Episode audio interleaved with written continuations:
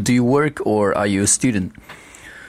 And actually, there's no doubt about it. I am a student. I'm a postgraduate student studying interpreting and translation in the University of New South Wales, which is one of the most famous universities in Australia.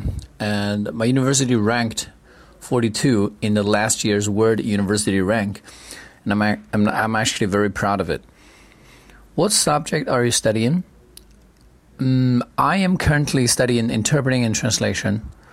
I think this is a very fascinating course, but in the past I was studying PE, physical education. Why did you choose to study that subject?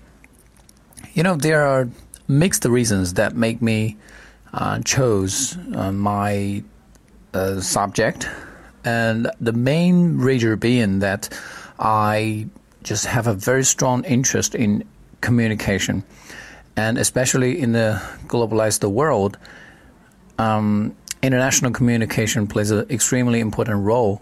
So that I would think that I can make some contribution to the globalization. Is that a popular subject in your country? I actually don't think it enjoys a great popularity in my country.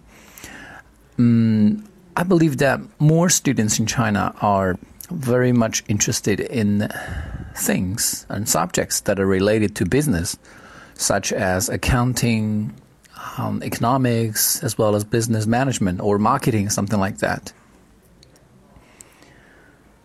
Why did you choose that university? Well, I chose that university based on a couple of factors. For example, the university has a great name, as I mentioned just now. Also, the location of the university is also what I took into consideration, because if the university is in a downtown area, that means I will have a lot of internship opportunities, and these are very valuable, actually. And also, great universities can provide you with great alumni connections, social network, so that you will have a bigger advantage when you graduate from the university.